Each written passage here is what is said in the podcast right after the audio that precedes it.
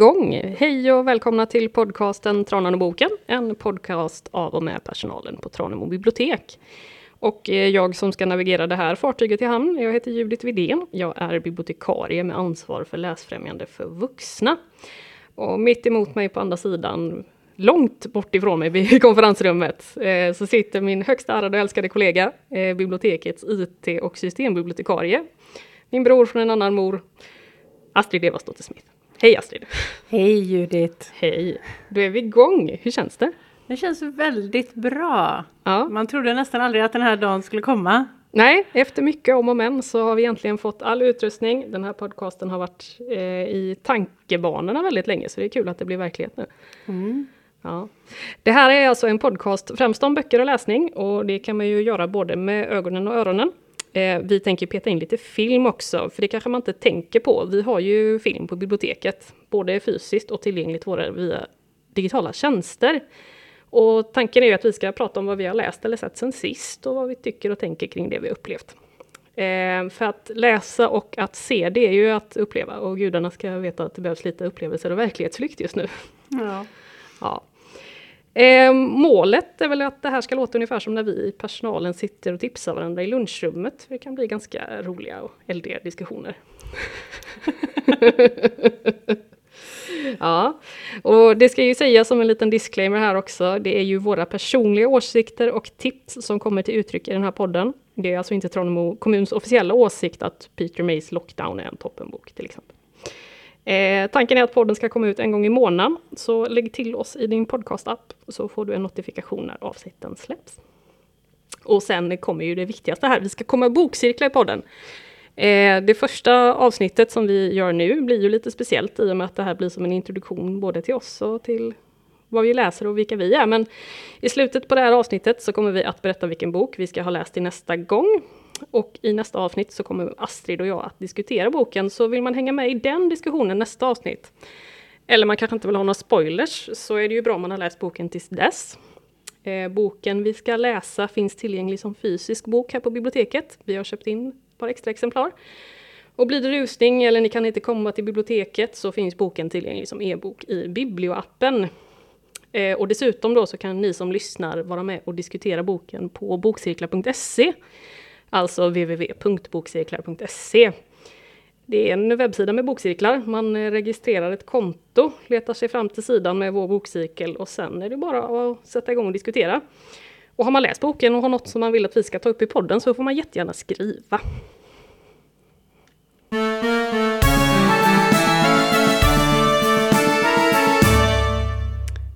Ja, men mer om bokcirkelboken senare. Astrid, vad har du läst sen sist? Ja, jag har läst eh, lite olika böcker. Den första jag tänkte berätta om, den trillade på mig lite av en slump. Det, var, det är en trilogi som heter Tvåhjärtat av eh, Maria Fischer Odén. Och det var så att jag fick de två första böckerna i present av några bekanta som känner författaren. Och Eh, sen dess har det kommit en tredje bok också. Eh, och eh, de är utgivna på ett eh, litet förlag som heter Undrentide. Undrens tid är inte förbi kan man läsa på deras hemsida. och eh, de ger ut fantasy och lite historiska böcker som är lite smalare. Eh, kan man också läsa sig till och det stämmer ju bra på, på de här böckerna då. Ja. Och jag eh, tyckte väldigt bra om de här så därför så tänkte jag passa på att tipsa lite om dem. Ja.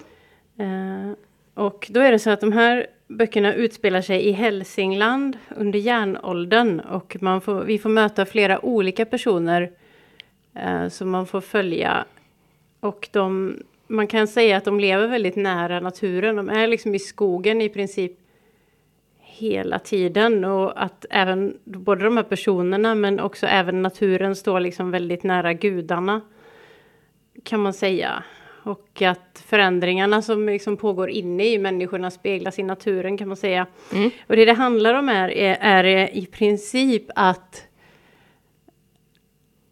Ja, att de här personerna ska försöka undvika en Ragnarök. Det finns en sorts, en sorts cyklisk eh, tanke där att Ragnarök kommer tillbaka och, liksom, och förstör ju då, förstörs ju liksom hela världen i Ragnarök då, är det från den nordiska mytologin. Mm.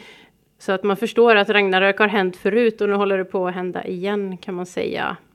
Får man någonsin reda på vad Ragnarök består i? Eller hur, ja. ja, de återkommer ofta till den här eh, texten från den poetiska Eddan då, där Ragnarök beskrivs så här. Solen börjar svartna, jord sänkes i havet, från fästet falla flammande stjärnor, upp ångar imma och elden lågar, hettan leker högt mot himlen själv. Men sen beskrivs det väl inte så mycket i detalj, men man ser ju de här tecknen i naturen som tyder på att Ragnarök närmar sig och ett av de tydligaste tecknen är väl kanske att, att det aldrig kommer någon vår. Mm. Vi får också möta gudarna, eller liksom den tidens gudar. Man kan säga att det är krigsguden Oden som stärker sina positioner och samlar mänskliga krigare till sig. Och sen som motkraft så finns det tre gudinnor som är eh, födelsens, kärlekens och dödens gudinnor. Så det är Nertus, Freja och Hel. Mm. Eh, och så, ja, och då är det ju liksom livet mot den här destruktionen kan man säga. Mm. Och sen så förstår man att eh, Tvåhjärtat är en väldigt viktig person i, i motståndet mot det här Ragnarök då. Och Tvåhjärtat är eh, ett par siamesiska tvillingar som föds i början på boken. Och jag tror att det var första gången jag läst en bok där eh, siamesiska tvillingar verkligen är liksom en av huvudpersonerna. Så det tyckte jag var in, en intressant idé. Ja. Eh, ja. Och sen det som jag tyckte var, var bra med den, det var väl också att eh, den säger ju någonting om, och så är det ju mycket med fantasy, att den säger någonting om, om mänskligheten. Liksom, även om det utspelar sig under järnåldern och sådär, så är det ju mycket som man känner igen. Det finns jättemycket sorg och ensamhet, men också jättemycket kärlek och det är, ganska hemska böcker och det kändes ganska jobbigt att läsa i början, men sen så tyckte jag att det kändes liksom befogat på något vis och att det ändå, att det ändå gav någonting. Jag har lite svårt att, att förklara precis vad det var, men liksom även när det är hemskt så är det vackert kan man säga, för att det är ändå en del av, av livet som beskrivs. Man känner att ja, så här kan livet vara. Mm. Och det fanns ju också ett hopp inför framtiden att, eh, att det ändå ska gå bra. Mm. Eh, och eh, om man blir sugen på att läsa de här böckerna så har vi inte dem som vanliga pappersböcker i biblioteket utan då får man gå till den här appen Biblio om man har en smartphone eller så kan man använda Elib på en dator. Så kan man läsa de här böckerna och några till berättelser av Maria Fischer Odén om man blir sugen. Mm. Och, eh, ja, Nej, jag kommer ihåg eh, när du precis höll på att läsa dem och satt i personalrummet och var halvt traumatiserad av den här inledningsscenen. Just det. Ja. ja, det börjar ju väldigt dramatiskt och jag var hemma och var förkyld och kände mig lite sådär när jag började läsa dem så började det med en, en helt fruktansvärd eh, förlossningsscen. Det var ju väldigt modigt av henne att, att sätta en sån scen först i boken för det var inte lätt att ta sig igenom det. Traumatiserad var verkligen ordet. Det, Ja. Det Nej, tog jag tid. tänker att så här, sätta ribban högt. Det här kommer inte bli mysigt, bara så ni vet. Liksom. Nej, det, Det, ja, men det är häftigt när författare gör det. Man liksom, inget invaggande, inget så här mysig upptrappning utan pang på liksom på något sätt. Ja, nej, det var inte mycket mys i, i den här boken. Men ändå hela tiden det där hoppet som fanns under, under på något vis. Att det ändå skulle gå bra. Även om den här livsgudinnan Nertus, hon blir liksom svagare och svagare. Så känner man ändå att de här människorna som, som, som kämpar på sitt håll. Man märker liksom att ja, men de kommer göra saker. Det finns ändå människor som kan hjälpa till att stärka upp det här och göra att inte bara den här destruktiva, giriga, eh, stridande, förstörande kraften kan eh, breda ut sig. Mm. Och att man kan göra saker fast man inte är rädd. Och det är lite en sån grej som jag, som jag gillar i böcker. När man känner att hemska saker, det behöver bara inte vara det behöver inte vara feelgood liksom, utan det kan ändå vara skönt att läsa om hemska saker och att man ändå tar sig igenom hemska saker. Jag märker ju att, märker att jag dras till det så. Mm.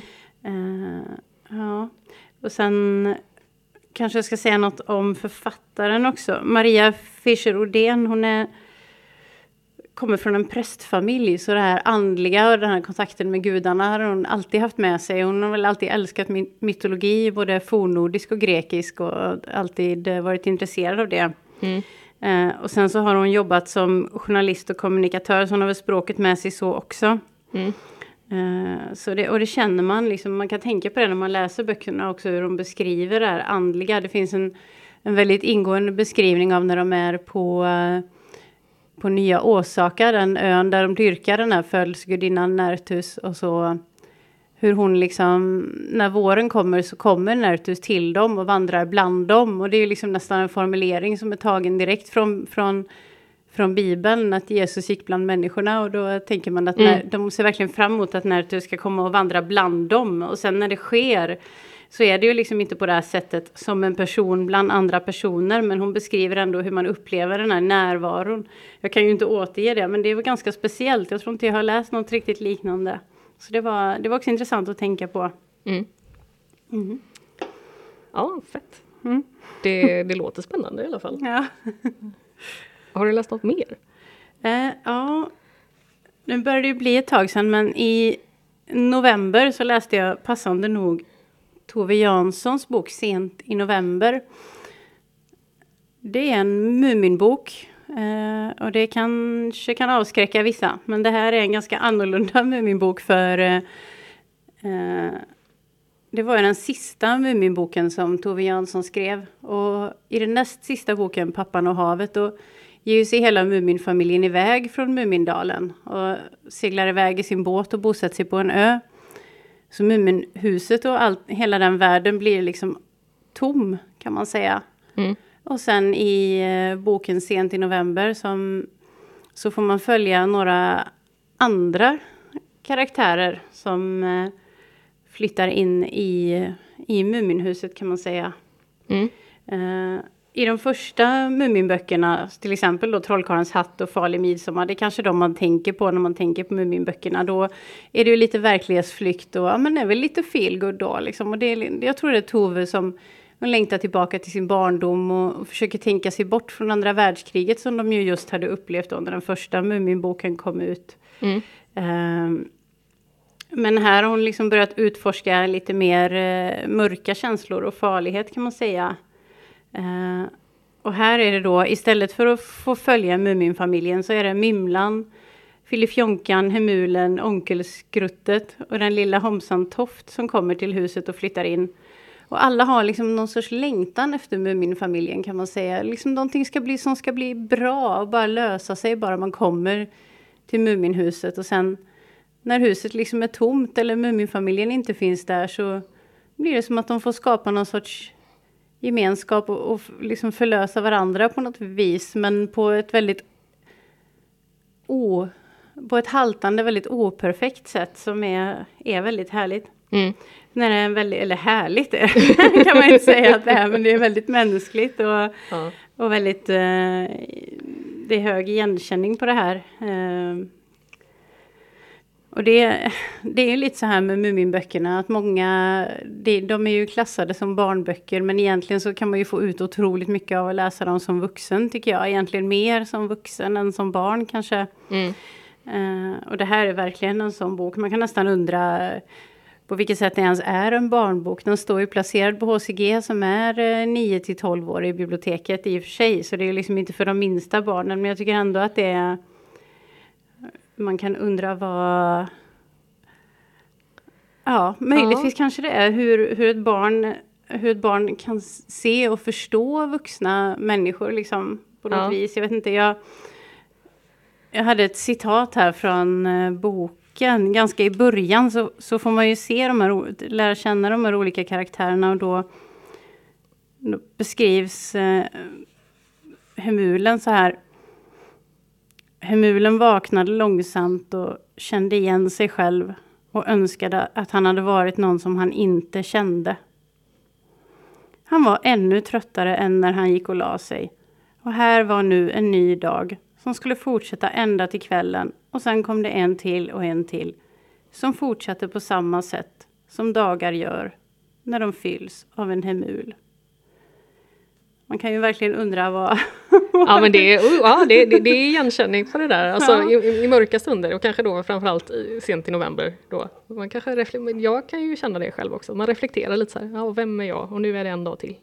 Varför? Liksom. Ja, och i, i, lite längre fram så skriver han också, eller skriver hon också, han var och förblev en hemul som gjorde sitt bästa utan att någonting blev riktigt bra. Åh, oh, vad deppigt. Ja. Oh, aj, aj, aj.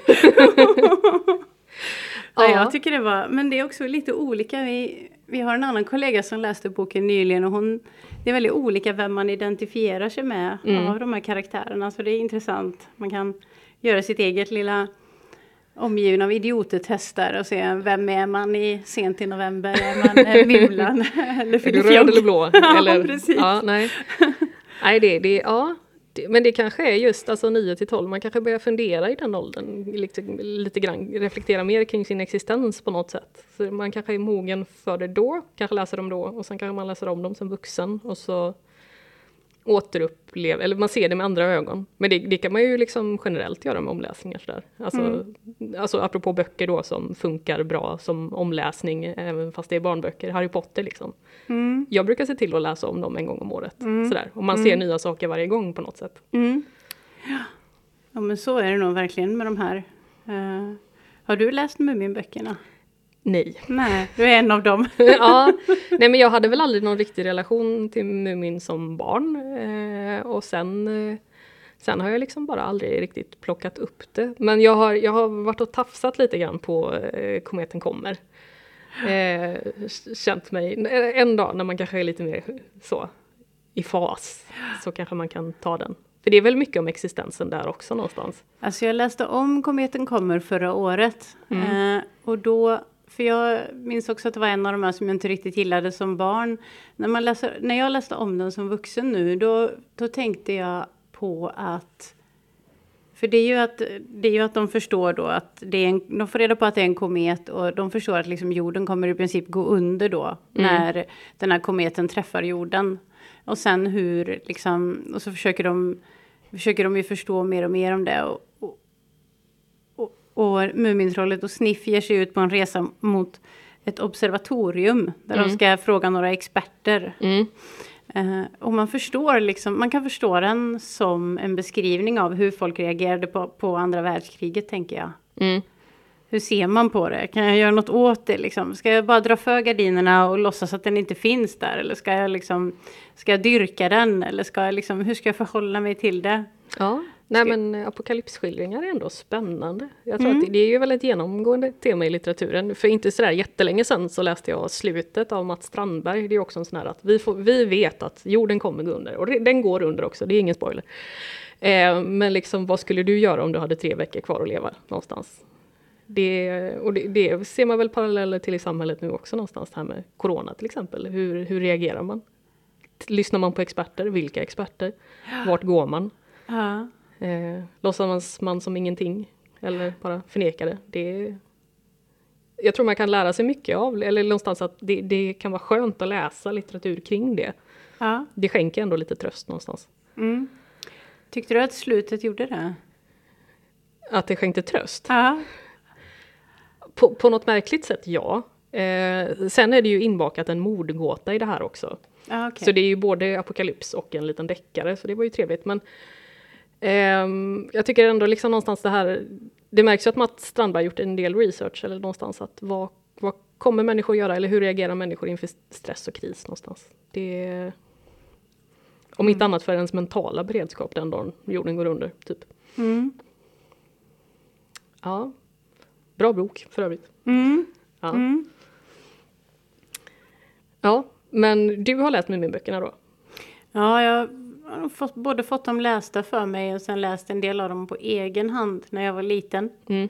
Så det har liksom alltid känts självklart för mig att det är klart att alla har läst Muminböckerna men sen som vuxen har jag ju förstått att det inte alls är så. Men jag, när jag var liten så var det ju de här liksom snälla böckerna, eller om man ska säga där i början, som jag verkligen gillade. Men sen är det också sättet hon beskriver de här lite svåra, lite jobbiga känslorna som, som man kan ha som barn, som jag tror är väldigt bra att det finns beskrivet. Mm. Alltså de här lite sorgliga, lite vemodiga barnböckerna, det är ju bra att de också finns. Mm. Det är liksom...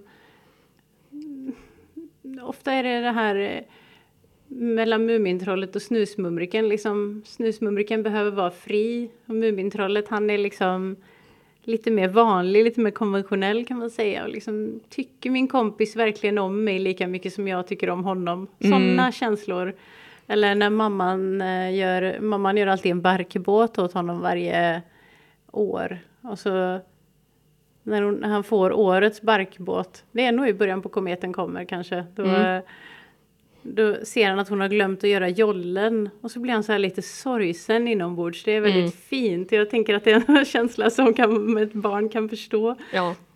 Jo. Nej, jag får, jag får ge det en chans, som sagt. Det, Ja, det måste man inte göra. men, jag, men jag tror att många har en eh, föreställning om att det är väldigt liksom, eh, liksom gulliga, tillrättalagda böcker. Att de inte har det djupet som de faktiskt har. ja.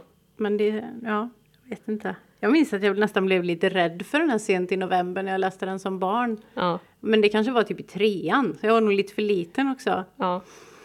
Men jag tyckte det var otäckt och otryggt det här att familjen är borta. Nu förstår man ju att det är meningen liksom. Ja. Men som barn var det, var det jobbig läsning. ja. Nej, det är härligt att få bli utmanad av Tove Jansson som nioåring om inte annat. Ja. Ja. Ja. Ja. ja, sen hade jag en, eh, en tredje bok som jag tänkte lyfta bara lite kort. Och det var också, jag märkte att det blev ett vintertema här. Och det är ju liksom vinter hela tiden i den här Två hjärtat. Alla tre böckerna där. Och sen så är det ju då sent i november, där är det ju nästan vinter. Och sen så över december så läste jag också en eh, barnbok, en HCF-bok, så 6 till 9 år, en väldigt tjock bok som man kanske läser högt med sitt barn. Den heter Ishavspirater av Frida Nilsson. Och det har ju varit en eh, väldigt omtalad och omtyckt bok. Och det är också en väldigt hemsk bok som handlar om Ja, den handlar om två systrar som egentligen är ganska ensamma i världen. De har en, en pappa, men han är gammal och liksom skröplig och mamman är död. Så det är de här två, och stora syster och lilla syster då. Och stora systern tar hand om lilla syster och lilla syster blir då kidnappad av en, en hemsk piratkapten som som stjäl barn på de här öarna runt det där ishavet. Mm. Och sen tvingar de att jobba i hans diamantgruva. Och den här lilla flickan då, hon är väl 9-10 år, ger sig iväg och letar efter sin lilla syster och bestämmer sig för att hon ska stå, stå upp mot piraterna. Fast ingen annan vågar och fast inte de vuxna vågar och så här. Men det är liksom inte den här kaxiga, det är inte den här Pippi Långstrump-flickan liksom, utan det är det är en väldigt, också en så här väldigt på något vis mer verklighetsnära berättelse där man bara lite mer lakoniskt bara får se vad Eh, man får se människorna i den världen utifrån hennes utifrån hennes perspektiv. Och det, de vuxna är verkligen inte trevliga. Det är en väldigt hård miljö som beskrivs i Ishavspirater och där det är liksom överlev, bara överlevnad som gäller. Liksom. Och man, det handlar mycket om att utnyttja både andra människor och djur för att överleva. Jag måste göra så här för att överleva här. Liksom. Och hur långt man kan gå för att, för att vinna pengar eller för att överleva liksom, i det här ishavet och så. Men Mm. eh, också en ganska otäck bok men eh, som också var väldigt bra tycker jag. Som kan jag verkligen rekommendera. Mm. Mm. Och den funkar att läsa högt för folk, barn i åldern, så att säga. Ja, jag vet inte om den passar alla men eh, jag tyckte att det fungerade bra hemma hos oss i alla fall. Eh, men hade jag läst den innan hade jag nog trott att den var för otäck. Ja, Men det gick bra. ja. Det blev inga mardrömmar. för någon av oss. Nej, det, är ju, man kan få mardrömsmaterial på annat håll. annat. Ja, nej. Ja. Nej men det var intressant för man skulle ju tro att man skulle läst lite mer eh, Ja, att det skulle vara för jobbigt liksom med corona och med det här isiga vädret och sådär på något vis. Men det, det kändes inte tungt. Ingen av de här böckerna kändes liksom för tung och för jobbig att läsa egentligen. Det är Mm. intressant att fundera på. Ja, kanske bara den här gamla vanliga, det är alltid gött att någon annan har det värre. Eller jag vet inte, nej. nej, jag skämt åsido. Nej, men eh, jag tror att man, man klarar nog av mer än vad man tror liksom. Och kanske speciellt i den åldern också. Det kan ju vara svårt att välja böcker till barn. Nej, men hen tycker att det är för läskigt. Men jag tror att man kan nog fixa det mesta faktiskt. Ja. Man blir inte rädd för samma saker. Man tycker inte att samma saker är hemska. Men världen är ju som den är ändå. Liksom, barnen ser ju det också. Mm. De behöver ju också bearbeta det de ser och upplever. Ja. Men det är intressant för vi märker ju på biblioteket att det känns som det är väldigt mycket feelgood annars som efterfrågas. ja. Och det är svårt, jag har inga tips att ge då. För jag, vet, eller jag har ju tips att ge men inte någonting som jag har läst själv. Nej. Ja det, det, det, ja, det är väl en spännande reflektion. Det är antingen det eller något riktigt gott slafsigt mord. Typ. Okej, ja du. Det, eller så har jag en annan relation till mina låntagare. Nej. Så. Ja. Ja.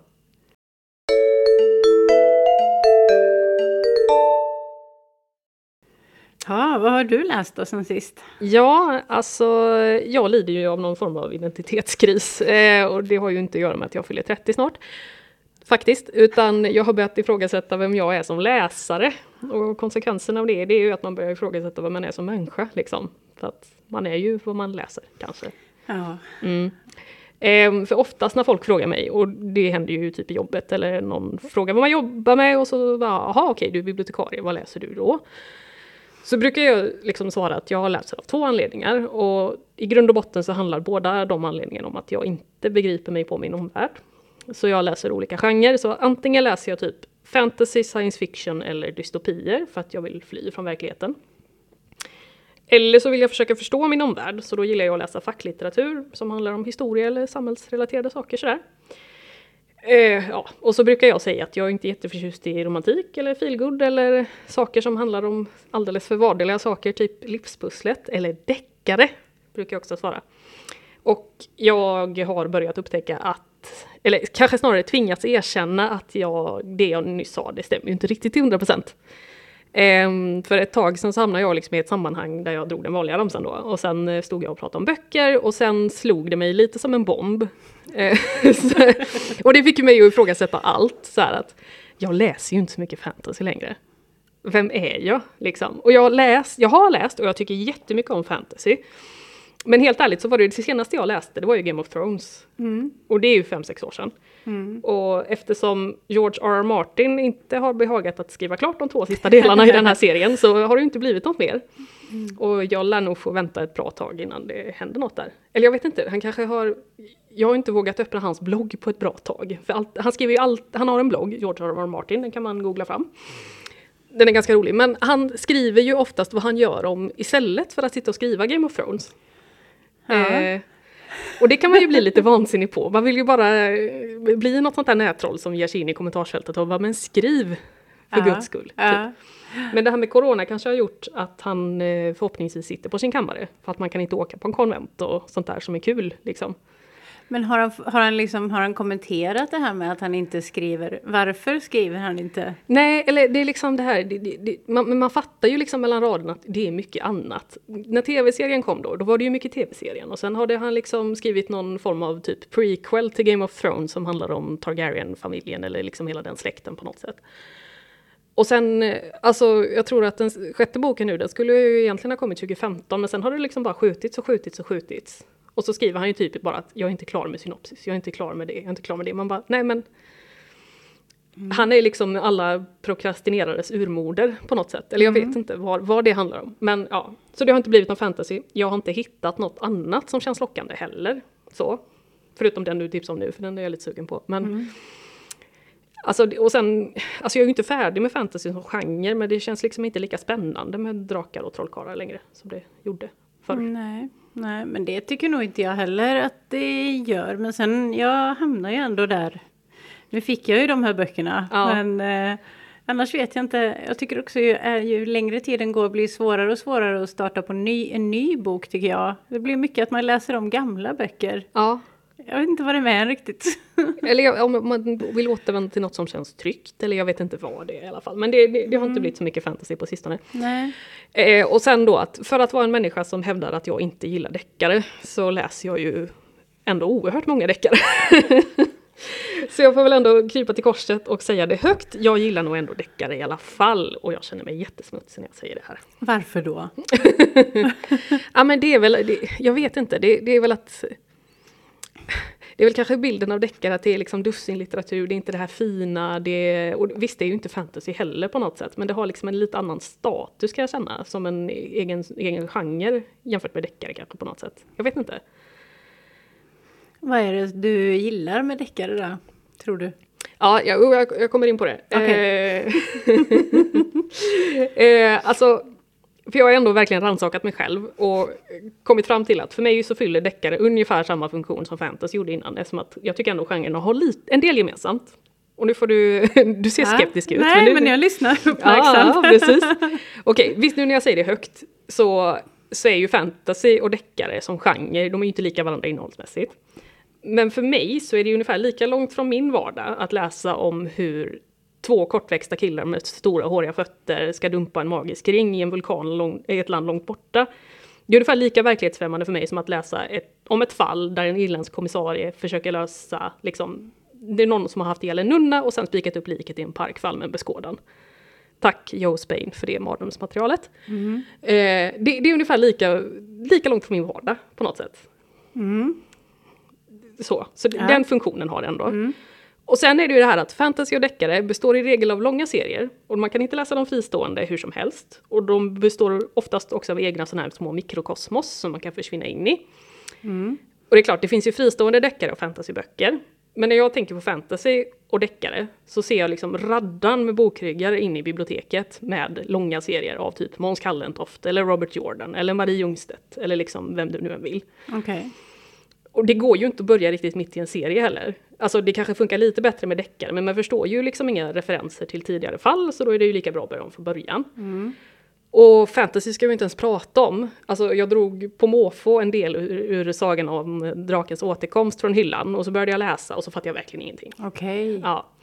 Så att man behöver alltså läsa från början för att kunna förstå och orientera sig i den här världen då, det här mikrokosmoset som författaren har byggt upp. Ja. Så alltså är man som jag och gillar att plöja sig igenom långa serier och gillar att sätta sig in i andra världar så tycker jag att deckare och fantasy funkar ungefär lika bra. Hmm. Intressant. Jag brukar tänka att deckare liksom är för, att det är för otäckt med alla hemska mord och sådär. Men jag, då borde jag ju inte ha gillat de här Tvåhjärtat-serien då, för de var ju jätteotäcka. Ja. Kan man ju tänka. Det ja, var ju ja, bra det... gott om mardrömsmaterial där också. Ja, ja, men Hugg ju halsen av en liten bebis där liksom. Ja, There you go. Herregud. ja, nej och det, det, jag menar herregud, Game of Thrones ska vi inte ens prata om. Här, slafs och blod och eh, Sagan om ringen, visst nu är det inte kanske fullt så grafiskt men det är ändå ganska rejäla slag och hornmonstret och eh, ja. Mm. Och den här liksom skildringen av döda träsken när de går där i liksom ja. Sam och Frodo. Ja. Sådär. Så att, ja, det, det, kan vara minst lika otäckt. Tycker jag. Ja. Så. Nu håller de på och borrar här men jag tror inte det gör något. Ja, okay. Mm. Mm. I alla fall då, så att för att svara på frågan vad jag har läst sen sist så har jag ju ändå försökt omfamna min nya identitet som deckarfantast eh, och jag har läst en del böcker av Peter May. Eh, och jag var sjuk för några veckor sedan. Och så hade jag fantastiskt tråkigt. Eh, och så visste jag att vår kollega Helene, hon läser jättemycket deckare. Eh, och så vid något tillfälle så vet jag att hon har rekommenderat just Lewis-trilogin. Eh, så jag tänkte ge den en chans liksom. Och eh, Peter May är skotte, men han bor och verkar i Frankrike sedan typ 20 år tillbaka och är numera fransk medborgare. Så tack Brexit. Mm. Eh, och i grund och botten så är han journalist och han har en lång karriär som tv-serieproducent bakom sig och han har skrivit jättemånga olika manus till kriminalserier som har sänds på 80 och 90-talet på BBC. Jag hade ingen aning om vad det var för serier, kände inte igen någon av dem. Mm. Men i alla fall så 1996 så beslutade han sig för att satsa på författarkarriären då. Um, och nu blir det rätt mycket att hålla i huvudet för att utgivningen av Peter Mays böcker på olika språk är lite stökig här. Okay. Så håll mm. i hatten. Okay. Eller batongen, eller vad man nu vill hålla. Alltså hans första serie som han fick kommersiellt genomslag med i slutet på 90-talet, tidigt 00-tal, de finns inte utgivna på svenska. Eh, och de utspelar sig i Kina och handlar om en kinesisk utredare som tillsammans med en amerikansk rättspatolog löser diverse skeva mord. Mm. Eh, och de har jag inte läst, men de har fått ganska bra recensioner. Så är man sugen på att köpa så finns de på diverse bokhandlar på nätet. Och det är på engelska då. Eh, och näst på tur då i hans bibliografi är serien om rättsmedicinprofessorn Enzo McLeod. Mm. Det, är, det, är, också roligt med deckare, de heter så spännande grejer. Okay. Och det är också en likhet med fantasy tänker jag det här, lite skeva namn.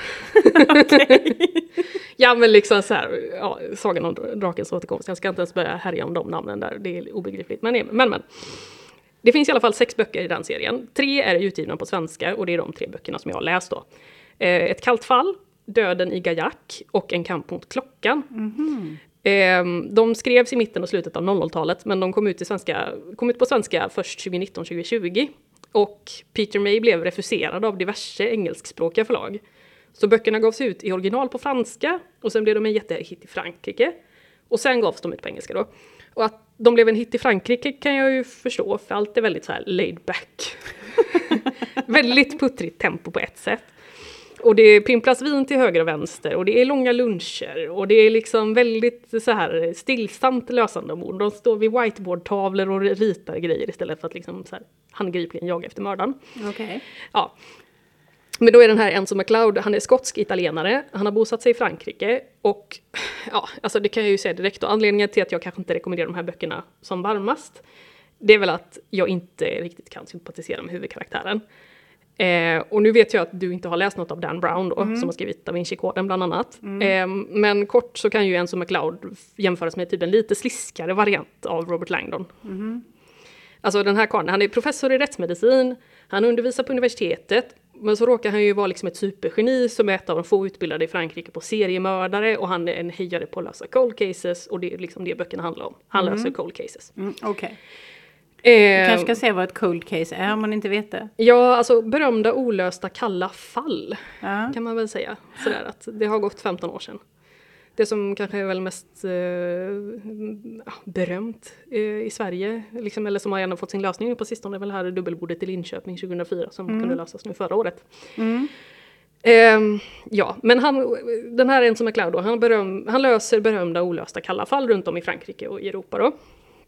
Och dessutom så dricker han som en svamp och han ligger runt till höger och vänster och det kan man ju göra, det är inget fel med det. det ska, jag ska inte jag skamma någon så. Nej.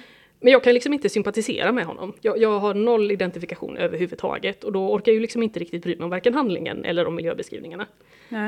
Eh, och jag ska inte ge mig in på massor med mustiga detaljer här för då kommer den här podden läggas ner. Men eh, alltså Peter May då, via den här Enzo McLeod då ska väl sägas, han har ju ett sätt att beskriva framförallt kvinnliga karaktärer som är rätt osoft. Okay. Ja men det är mycket eh, kurvor och utseende och hur yppiga folk är och liksom, det, det, ja, nej, det, det funkar inte riktigt för mig. Mm. Och i alla fall, någon, om det är någon av de här böckerna i den här serien som jag typ kan rekommendera så är det ju Döden i Gajak. Mm. Eh, den utspelar sig i vingårdsmiljö i just Gajak. Mm. och därför finns det ju då en lite mer legitim anledning till det här konstanta drickandet eftersom att ett av mordoffren, han är en hyllad vinrecensent och han har dessutom då drunknat i en vintank. ja, ja, men du hör. Och en del av den här lösningen av morden är att via vinprovning försöka dechiffrera offrets efterlämnade anteckningar för då kan man då fatta vem det är som haft ihjäl honom. Okej. Okay. Mm. Så, alltså, och den, jag vill ändå säga så här, den är helt okej. Eh, det funkar och man kan, man kan absolut läsa dem fristående, man behöver inte ha hängt med så jättemycket. så. ja, nej, det, det ja. Mm. Okej. Okay. Mm. Men är det något av Peter May som jag verkligen kan rekommendera och som är ändå rätt väldigt annorlunda från just serien om Enzo McLeod så är det Lewis-trilogin då som Helene tipsade om. Och Peter May med den här trilogin då, han fick sitt stora internationella kommersiella genombrott. Mm -hmm. eh, och på svenska heter böckerna Svarthuset, Lewismannen och Lewis-pjäserna. Och det är framförallt Svarthuset jag kommer att prata om nu. Mm. Eh, och här har vi då förflyttat oss från ett lummigt och mustigt Frankrike till ett kargt, blåsigt yttre hybriderna i Skottland. Eh, vi befinner oss på Isle of Lewis och vi får följa kommissarien Finn MacLeod som efter 18 år återvänder till ön han växte upp på. Han ska lösa ett brutalt mord på en av hans gamla plågoandar. Och det här är ju det enda jag har att anmärka på. Liksom. Varför använda exakt samma efternamn? som liksom med exakt samma stavning på huvudkaraktären i två olika böcker och serier. Ja men först Enzo McLeod och sen Finn McLeod. Jaha! Ja. Jaha. Precis. Alltså det, föreställ dig att Dostojevskij skulle använt, återanvänt Raskolnikov som ja. efternamn i liksom alla romaner. Det är jätteförvirrande. Ja, men jag ser, eller så här, J.K. Rowling bara, du heter Potter och du heter Potter och alla heter Potter. Nej, men liksom, det, ja, jag fattar inte. Mm. Jätteförvirrande, men i alla fall. Mm. Det är det enda faktiskt. Eh, boken är toppen. Eh, miljöbeskrivningarna är liksom målande. Man känner liksom exakt i kroppen hur kargt och blåsigt det är. Och det här temat med liksom återvändande då, alltså att han kommer tillbaka efter 18 år till ön han lämnade då som tonåring. Mm. Det är väldigt finstämt skildrat, även fast det liksom ligger en mördare och lurar i bakgrunden någonstans. Ehm, för någonstans så handlar ju boken om att man kanske kan, fysiskt kan fly en plats, men den stannar ju kvar i en. Liksom sådär. Mm. Och vad, vad, hur ska man liksom... Du kan ta flickan från Gislaved, men Gislaved lämnar aldrig flickan. Liksom. Nej, precis. Och det, jag tycker är ändå väldigt finstämt skildrat här, att just att återvända till en plats och se dem med andra vuxna ögon och kunna liksom analysera och se det på något sätt. Så jag tycker det, det är jättesnyggt. Okej. Och sen bara det här med mördaren då, alltså att jag kunde i alla fall inte gissa vem det var i slutändan. Och det är ju i sig ett gott betyg, för det finns ju få grejer som är så deppigt som när man kan lista ut vem det är efter 50 sidor och sen har man 300 kvar. Ja, okej. Så att det, var, det var riktigt schysst. Eh, så att eh, Svarthuset läste jag över en natt. Jag låg under täcket Mm. med, med telefonen i nattläge och så.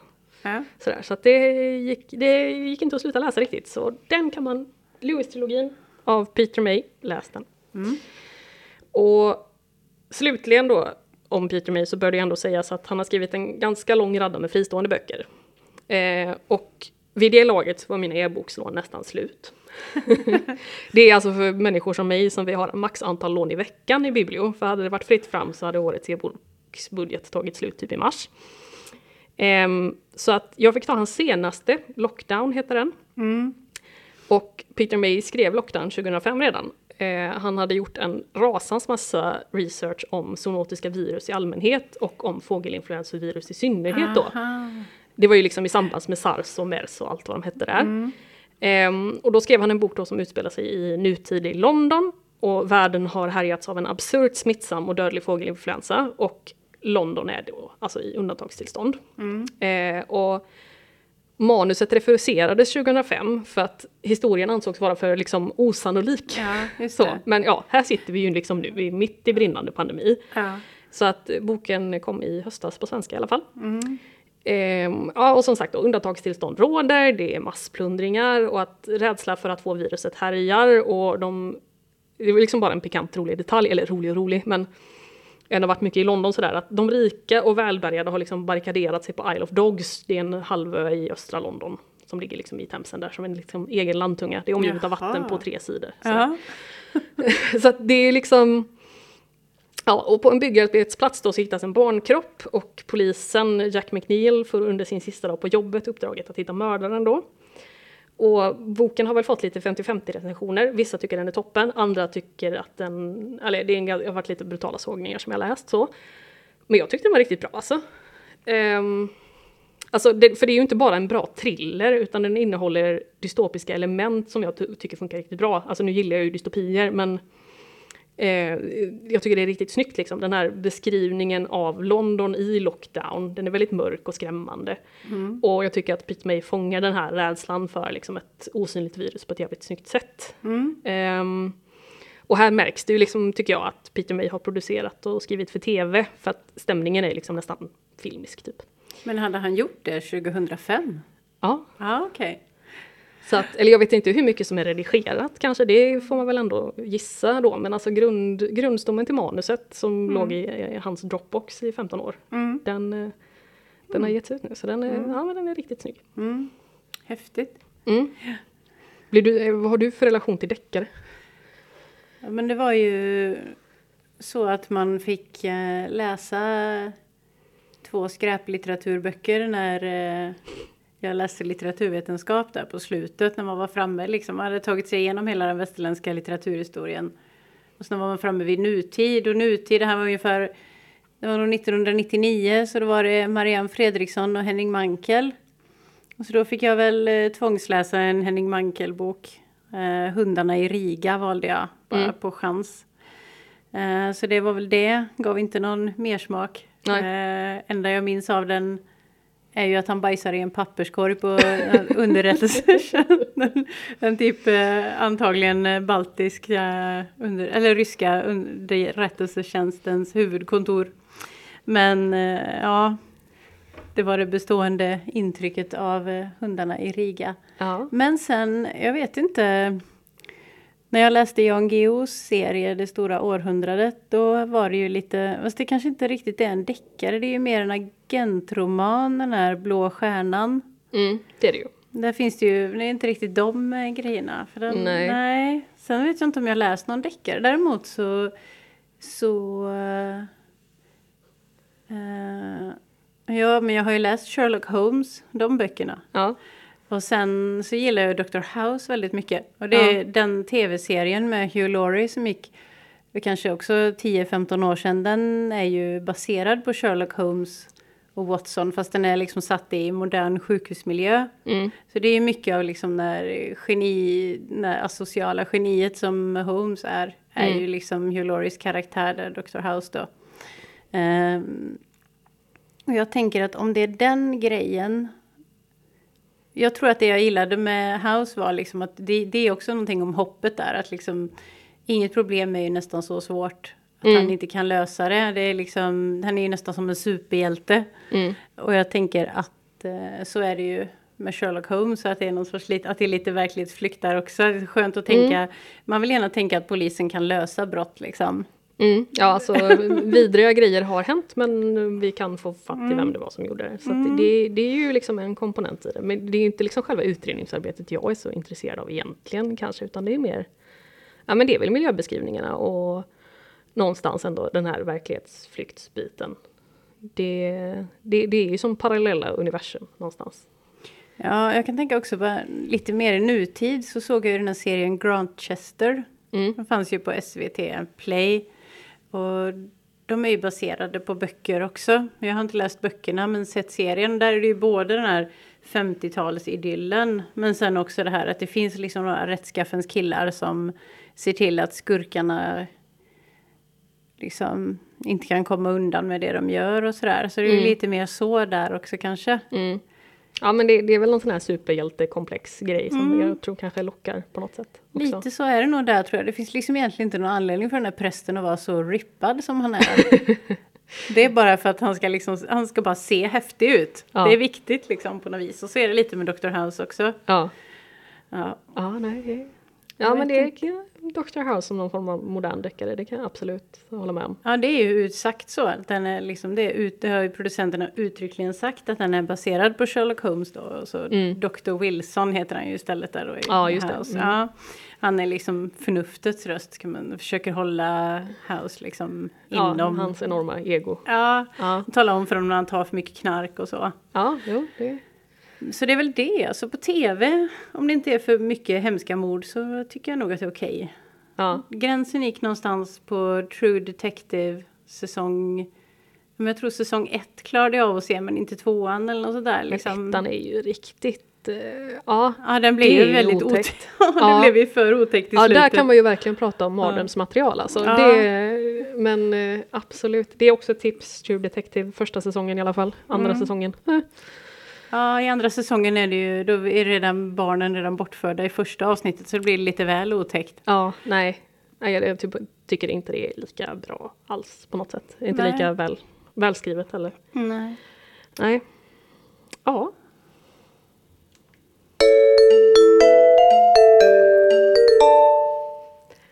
Ja, då var vi faktiskt snart i mål. Eh, lite kort om den här bokcirkelboken som vi hintade om i början om, av avsnittet. Och tills nästa avsnitt, vår första bokcirkelbok är alltså Vita tigern av Kristin Ljungqvist. Det är en steampunkig äventyrsroman som utspelar sig i framtidens Göteborg. Åh vad man myser när man hör det. Jättehärligt omslag med snö på. Alltså, jag kan ju fortsätta med mitt vintertema, det känns ju bra. Ja, precis. Eh, kort så handlar boken om Hotell Vita Tigern i Göteborg. Vi är i framtiden. Eh, dit kommer människor från hela världen på flykt undan krig eller för att skapa ett bättre liv för sina barn. Och huvudpersonen Avalon har vuxit upp på hotellet. Eh, och på nyårsafton, eller på nyårsnatten snarare, så brakar en svävare ner i isen vid Göta älvbron och tillsammans med sina vänner så börjar Avalon leta efter föraren. Men under sökandet så snubblar hon över en familjehemlighet som visar sig större än vad hon kunnat föreställa sig. Eh, sjukt spännande, tänker vi. Vi har valt att börja med lite eskapism för att vi känner att det behöver vi just nu. Så. Och som sagt, vill man hänga med i diskussionen i nästa avsnitt så tycker vi att ni ska läsa boken. Vi har köpt in fem fysiska exemplar. Och de kommer finnas tillgängliga från och med nu. Och boken finns dessutom att låna som e-bok i Biblioappen. Och som sagt, vill man diskutera boken med andra så kan man skapa konto på bokcirklar.se. Man söker sig fram till bokcirkeln Vita Tigen av Kristin Ljungqvist, streck Tranemo bibliotek och så ansöker man om medlemskap. Mm. Ställ frågor, skriv reflektioner. Vi kommer vara där och titta och svara och prata själva. Ja, tack för idag! Ja, tack! det här var superkul! Mm. Hoppas ni hänger med oss i nästa avsnitt. Eh, vi vill passa på att tacka Filip, poddens egen farbror Barbro, för den piffiga gingen som ni kommer få höra igen här på slutet. Och tack för hjälp med ljudet. Eh, tack till Tony Netterbrandt på fritidsgården här i Tranemo också för all rådgivning. Tack hörni, vi hörs i nästa avsnitt. Ta hand om er fram tills dess.